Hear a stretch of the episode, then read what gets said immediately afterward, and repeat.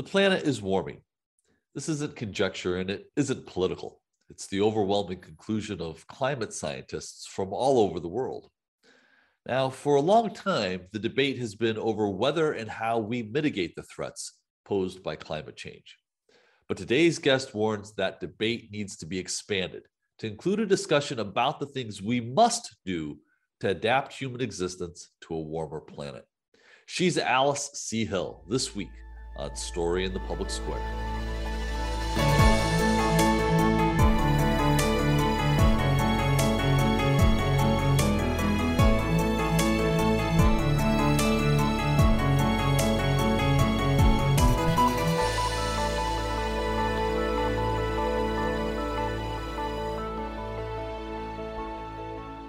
Hello and welcome to A Story in the Public Square, where storytelling meets public affairs. I'm Jim Ludes from the Pell Center at Salve Regina University. And I'm G. Wayne Miller with the Providence Journal. This week, we're joined by Alice C. Hill, the David M. Rubenstein Senior Fellow for Energy and the Environment at the Council on Foreign Relations. Alice is also the author of a great new book, The Fight for Climate After COVID 19. Alice, thank you so much for being with us. Oh, thank you. My pleasure. So uh, I mentioned the book, The Fight for Climate After COVID 19. Uh, give us the 30,000 foot overview. Well, the book captures uh, the lessons that we can learn about dealing with catastrophic risk by examining what happened during the pandemic, one catastrophic risk, and seeing how we can learn to have better outcomes with another unfortunately, even worse catastrophic risk climate change. So I called the lessons learned to try to help have a better future as we see these impacts from climate change, deeper droughts, bigger storms, greater heat events, food insecurity, water insecurity, all these cascading impacts that come from a warming planet. You know, Alice, I, I, I, I chuckled a little bit in the acknowledgments to your book. You, you noted that when a friend of you had asked, "What will it take to stop climate change?" you had responded before the pandemic, a pandemic. Uh, you can see that you were wrong about that. What, what, what, what surprised you? Well, to be uh, perfectly frank, this pandemic was not as deadly. It has certainly has had massive consequences, shut down the economy of many nations, thrown people out of work, really increased uh, great uh, trauma and tragedy for millions across the globe. But it wasn't as deadly. Uh, and if it had been more deadly, of course, that would have mean there was lowered economic activity. And with lowered economic activity, we have lowered pollution levels. And it's that pollution that's just accumulating around our globe really since uh, the Industrial Revolution. And that blanket of pollution traps heat, which brings uh, all these terrible impacts that result from the fact that temperatures are continuing to rise. It's a little bit like when you were a kid and your mom might have come in your room and put a blanket on you and then you woke up in the middle of the night and you were just hotter you'd want to kick off that blanket? Well we can't kick off this blanket that we formed around the globe and what it's doing is trapping the heat and that is causing a great deal of havoc and will cause much more in the future. So in november alice you were at the glasgow global climate change summit what came out of that uh, of importance that that our audience should know that people should know? If, you can give us an overview of and it just wrapped up i would note uh, as we're taping uh, in november. Well the most important outcome is that the 1.5 degrees celsius goal is still alive. Uh, as the president of the cop26 stated uh, it's alive, but it has a weak pulse. And what the importance of that is, is that scientists have told us that we need to contain the rise of temperatures to no more than 1.5 degrees Celsius from pre industrial times, because it's all this human activity from burning coal, deforestation, uh, our, our building practices that have shot up all this carbon pollution in the atmosphere Uh, and what we want to do is make sure that that pollution doesn't cause more heating than 1.5 degrees. Going into this Conference of the Parties, that's what it's called by the UN. 197 nations are part of the UN Framework uh, Convention on Climate Change, and that has a group of nations have been meeting since the early 90s trying to tackle the problem of climate change. Of course, there was a very important conference of the parties. That's what they call their uh, annual conventions uh, in paris in 2015 where nations agreed on the paris agreement. And ultimately the goal of that is to keep the heating below 1.5 degrees celsius. That's preferable.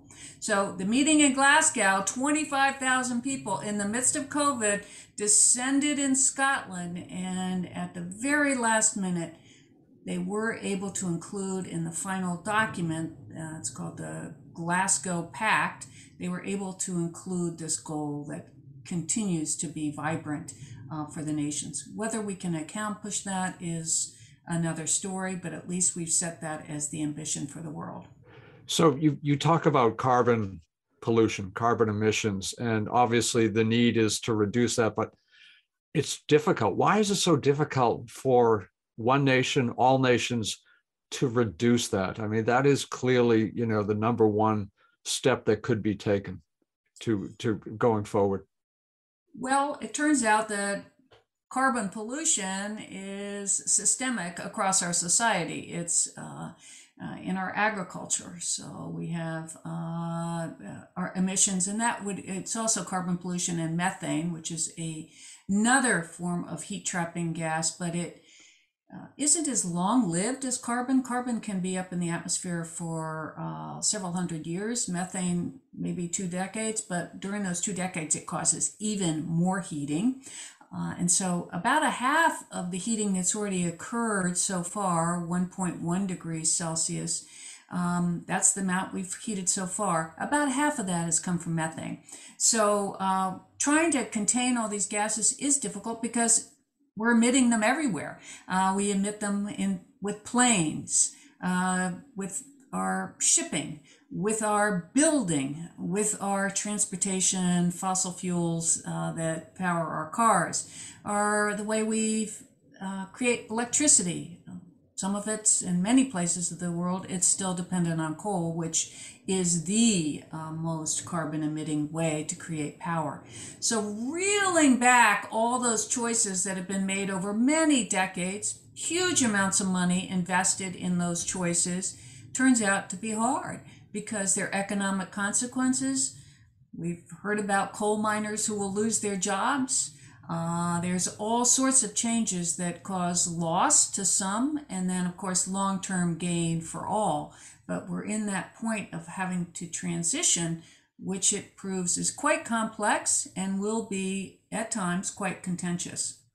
Alice, in fact, in, in, in your new book, The Fight for Climate After COVID 19, you argue that controlling carbon emissions is not enough, that we need, we need to begin to move the debate beyond mitigation to adaptation. Let's break this into two parts. So, first of all, what why isn't mitigation enough? Well, mitigation, which of course is cutting these harmful emissions, uh, would keep us uh, from getting to truly unmanageable levels of heating. But the way this blanket works is that there's a delay in the heating. So even if we got our emissions to zero uh, tomorrow, there would be continued impacts that we would suffer for some period of time, uh, anywhere from five years to 20 years. And those impacts bring the kinds of rain bombs that we've seen, where in Houston, we saw close to four feet of rain fall in just a few days. There's no place that we have built that can contain that much rain at once, but with warmer temperatures, the uh, clouds hold more moisture and then it just dumps all at once. Similarly, the wildfires that we've seen in California. You know, in 2017 and 2018, the wildfires there wiped out a quarter century worth of profits for insurance companies. The insurers were caught by surprise. These wildfires were bigger, more damaging, hotter uh, than any that the state had experienced before. And we will see more of those, even if we get our emissions to zero. But we won't, we don't have a plan to get our emissions to zero tomorrow. Our goal right now is to be net zero 2050. That's for the most nations that are part of the Paris Agreement. There are a few. Uh, China has said 2060. India has said 27. They're 2070. They are both big emitters. So we're going to be dealing with the harm that climate change brings for quite some time. And that means we need to make sure that certainly any new investments are resilient or can with, handle the types of impacts we'll see. And then we need to figure out what we do with all those existing investments to make sure that they are resilient as well. Well, so that brings us around to adaptation. So, what, what do you mean when you talk about adaptation in the context of climate change? Well, climate change is really typically talked about as two sides of the coin the mitigation or adaptation, which is adjusting and preparing for these impacts. There's also the broader term of resilience, which is uh, for a variety of reasons, captured a great deal of attention recently because it's not so directly tied to adaptation. Adaptation really means preparing for the things that climate change brings. Resilience is a broader term. It means the ability to prepare for, respond to, and recover from disasters, including those that are worsened by climate change. Uh, so we have seen a great deal of attention in these last 30 plus years of talking about climate change on the cutting emission side, the mitigation. And that's understandable. That was if we if we had been successful in doing that, we wouldn't really need to get to adaptation. But we haven't been successful. So now we know and we already have seen these impacts. Just look at what's happened this past year during the pandemic flooding in uh, China, in the United States, and Europe We've seen uh, the Arctic hit really unprecedented levels of heating, which causes that permanently frozen ground to thaw and the infrastructure begins to tilt and we have an entire ocean opening up for shipping in the arctic. And then of course we've seen wildfires in greece in the united states across the globe extreme heat hitting in the pacific northwest and other areas. So we are being pounded right now by climate change, and that has made it much more urgent for us to make better decisions about how to prepare for these very damaging events that kill people, they destroy livelihoods, and cause long term economic harm. We need to take a quick moment for station identification. You're listening to Story in the Public Square, where storytelling meets public affairs. The show can be heard four times every weekend on Sirius XM Satellite Radio's popular Politics of the United States, the POTUS channel, number 124. Story in the Public Square is produced by a great crew at Rhode Island PBS that makes us sound great, and we're grateful to them. I'm Jim Ludes. When I'm not on the air, you can find me running the Pell Center at Salve Regina University in beautiful Newport, Rhode Island. If you want to connect with me on Twitter, you can do so at JM Ludes. Joining me as he does every week in the co host chair is my friend G. Wayne Miller, who is an award winning journalist with the Providence Journal and the author of 19 books. You can find Wayne on Twitter too at G. Wayne Miller. This week, we're talking with Alice Hill a veteran of the Obama administration. She's now the David M. Rubenstein Senior Fellow for Energy and Environment at the Council on Foreign Relations. Alice is also the author of a provocative new book, The Fight for Climate After COVID 19. You can follow Alice on Twitter too at Alice underscore the letter C underscore Hill. So, despite this, despite what we see in the news, can see with our own eyes, eh, read about, see on television. In the US, it's, it's nearly impossible to get bipartisan political consensus about the reality of climate change. What can be done to change that dynamic, which seems to me has to be changed for us to make more progress? Well, you've raised a very important point, and it's fascinating. The Washington Post just issued a new poll that showed that the split between Democrats and Republicans has actually grown uh, most recently. And so we have um, most Democrats are concerned about climate change, and we have less than 50% really of uh, equivalent concern in the Republican Party. That means garnering the support on a bipartisan basis is quite difficult. One dynamic that we are seeing is uh, that young people are much more attuned to what climate change means. Of course, they will just by the nature of their lives, uh, their, the life they'll live during the times, they will see a lot more of this harm than I will, for example, because they'll be living closer to 2100, where it just will continuously get worse. So they have uh, begun to express great frustration. We saw this when I was in Glasgow. Uh, many, many young people uh, many young women, as a matter of fact, coming out and saying it's time for a different outcome. So that will grow, in my opinion, uh, because they're quite sensitive. The young people are quite sensitive that the older generation is handling handing them a problem that will plague their lives and the lives of their children going forward.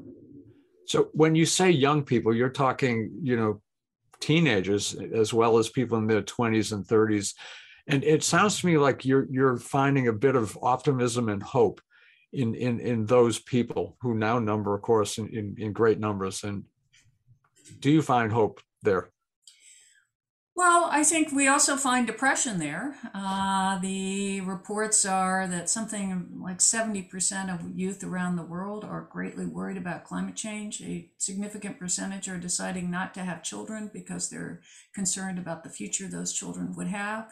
So there is a despondency, uh, and that's something that I see in my encounters. I speak to a lot of student groups, uh, and some will express despair at the problem that they have to deal with.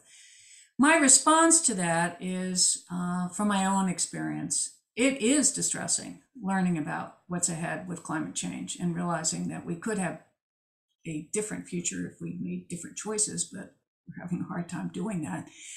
It, it can be uh, quite concerning, but I find, and I encourage all young people uh, to get engaged the amazing thing to me about climate change, I'm a former judge.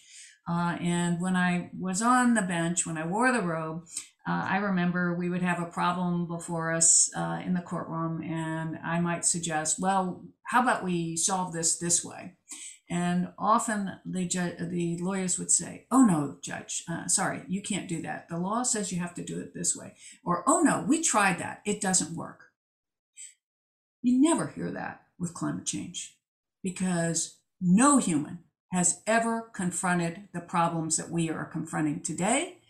So that means that it's all hands on deck, and there's a great opportunity for innovation, for new ideas, for figuring out new solutions and that can give a even a sense of joy in being engaged in solving the problem rather than passively sitting on the sidelines feeling like it's happening to me. So that's my words to the young uh, is uh, if you're engaged you could make a difference. And certainly that will help you feel uh, a better mastery of the challenge that's ahead and less just sheer fear so beyond be, beyond being politically engaged, you know, on the larger stage, as it were, and and this would be something that I would ask you to uh, react to in terms of young people and older people.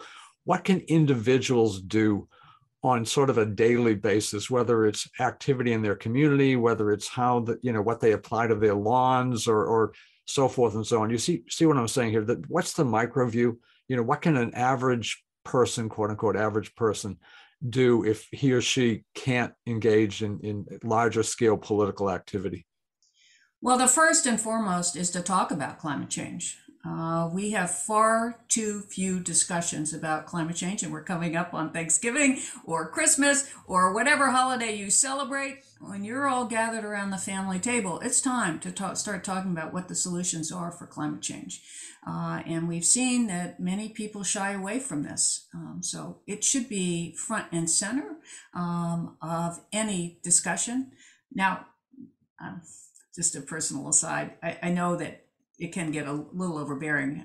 My family, in fact, has me on a timer because I'm really happy to talk about climate change all day long. I, I hope it's a long timer, though.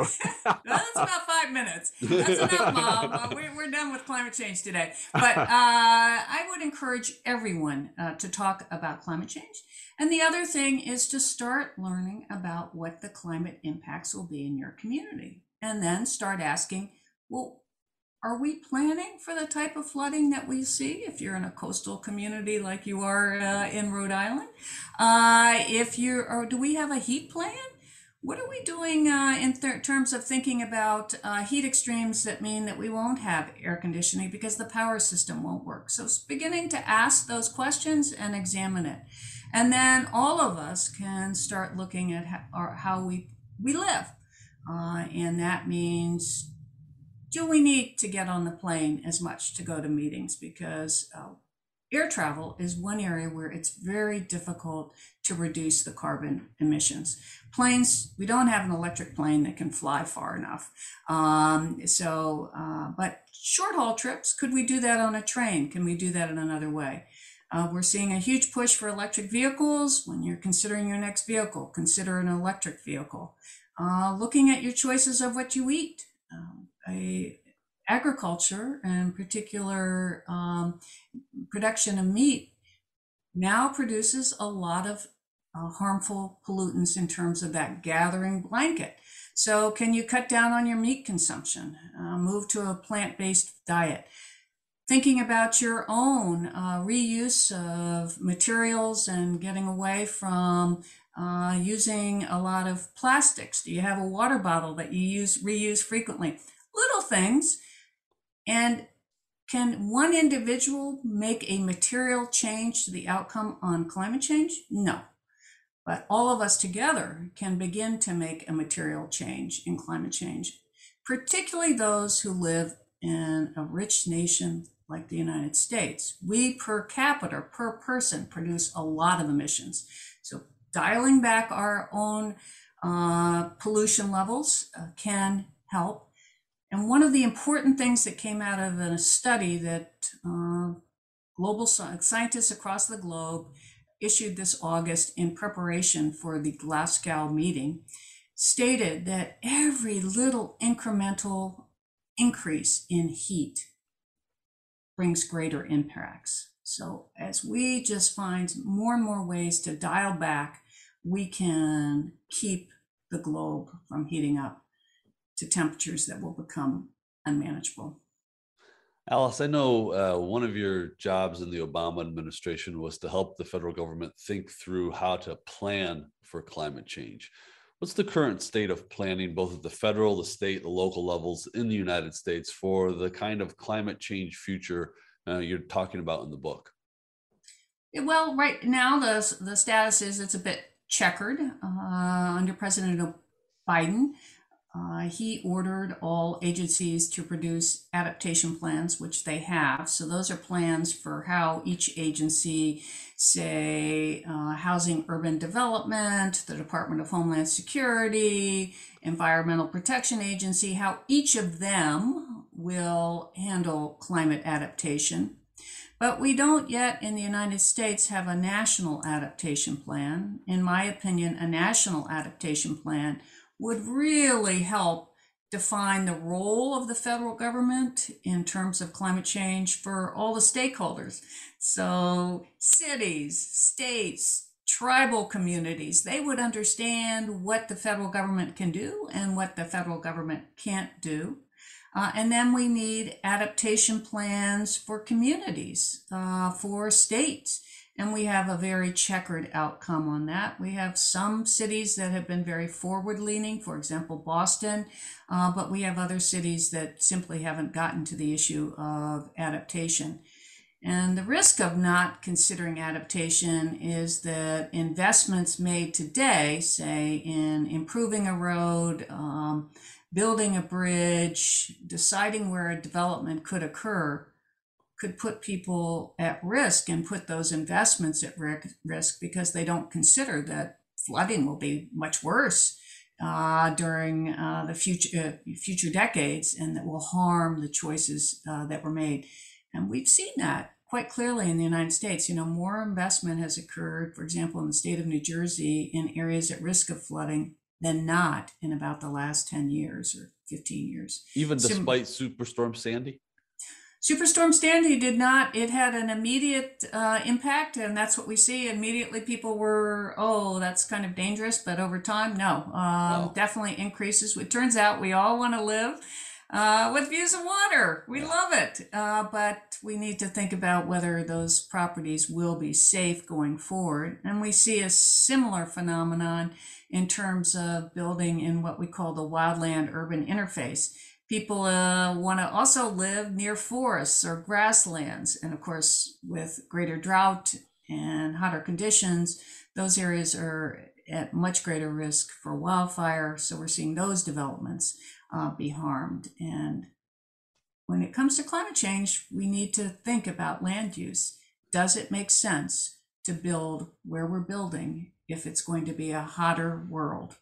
Hey, Alice, we've got about a minute and a half left here. I, but I, we're taping this in mid-December, excuse me, mid-November, where a lot of Americans are grappling with supply chains issues, whether whether it is uh, for your holiday shopping or uh, just going to the grocery store, you're a business owner and you can't get your, your products in. Um, how might climate change affect future supply chains? Climate change will disrupt supply chains. It already is disrupting supply chains. We saw this after Hurricane Maria hit Puerto Rico. Turns out we all discovered that Puerto Rico is responsible for a lot manufacture of medical tools, uh, materials, including intravenous bags that are used across hospitals um, across the, the globe. Once Hurricane Maria hit and power was lost for almost a year, manufacturing plummeted. It was just too hard for employees to get to the plants, even if those plants had access to generators to, for power. Uh, and so prices skyrocketed up to 600%. And then hospitals looking at we can't get any intravenous bags started using syringes to try to um, give these medicines or whatever they needed to give to sick patients. The price of syringes skyrocketed. And we just know that we have concentrated production in areas. And if those areas are hit, it has it ripples across the economy.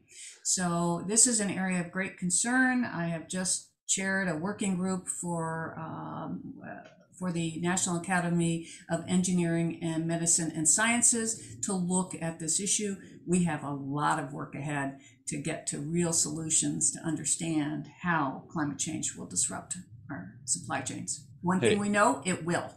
Uh, well, uh, Alice, this I think we could talk to you for another three days, but unfortunately, we are out of time. She is Alice Hill. The book is The Fight for climate after COVID 19. Thank you so much for being, with us. That is all the time we have this week. But if you want to know more about Story in the Public Square, you can find us on Facebook and Twitter or visit pellcenter.org. For G. Wayne Miller, I'm Jim Ludes, asking you to join us again next time for more Story in the Public Square.